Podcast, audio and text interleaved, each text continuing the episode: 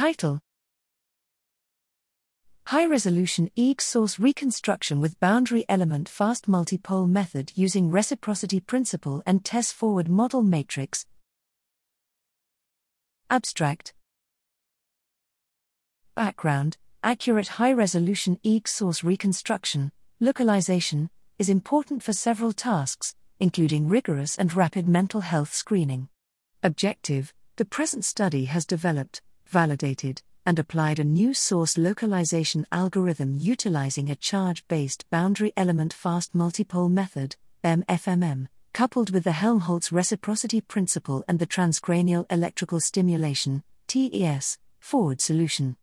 Methods The unknown cortical dipole density is reconstructed over the entire cortical surface by expanding into global basis functions in the form of cortical fields of active TES electrode pairs. These pairs are constructed from the reading electrodes. An analog of the minimum norm estimation, MNE, equation is obtained after substituting this expansion into the reciprocity principle written in terms of measured electrode voltages.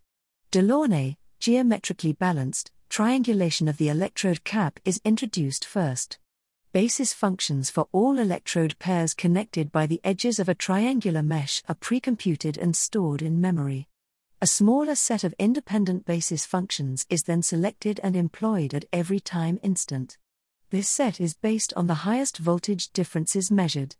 Results The method is validated against the classic, yet challenging problem of median nerve stimulation and the tangential cortical sources located at the posterior wall of the central sulcus for an N20 P20 peak, two scanned subjects the method is further applied to perform source reconstruction of synthesized tangential cortical sources located at the posterior wall of the central sulcus, 12 different subjects.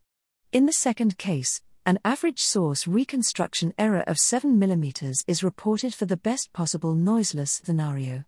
Conclusions Once static pre processing with TES electrodes has been done, the basis functions have been computed, our method requires fractions of a second to complete the accurate high resolution source localization.